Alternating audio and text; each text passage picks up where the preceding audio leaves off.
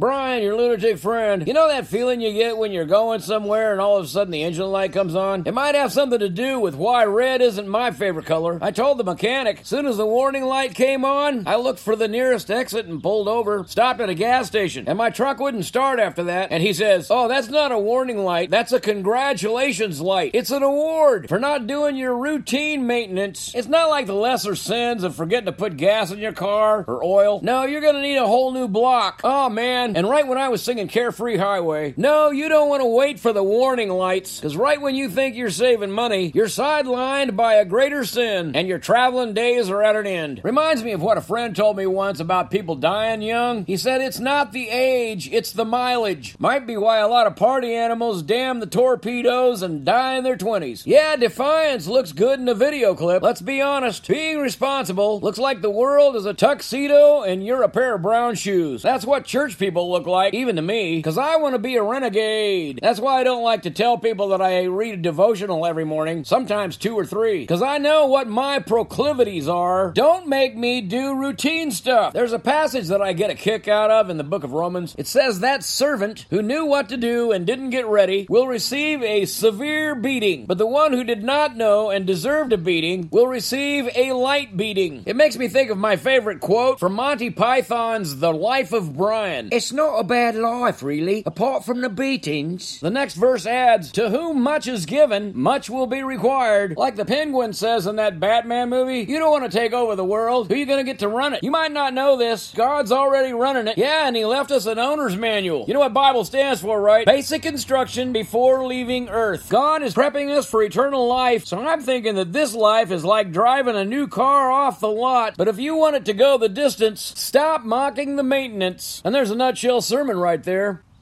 This wouldn't be the last time I blew up a car. Now I'm driving a shopping cart. At least it's easier to maintain. And for a nickel a day, you could help me pay for the maintenance. Just go to nutshellsermons.com forward slash support. And then you can complain about your lunatic friend.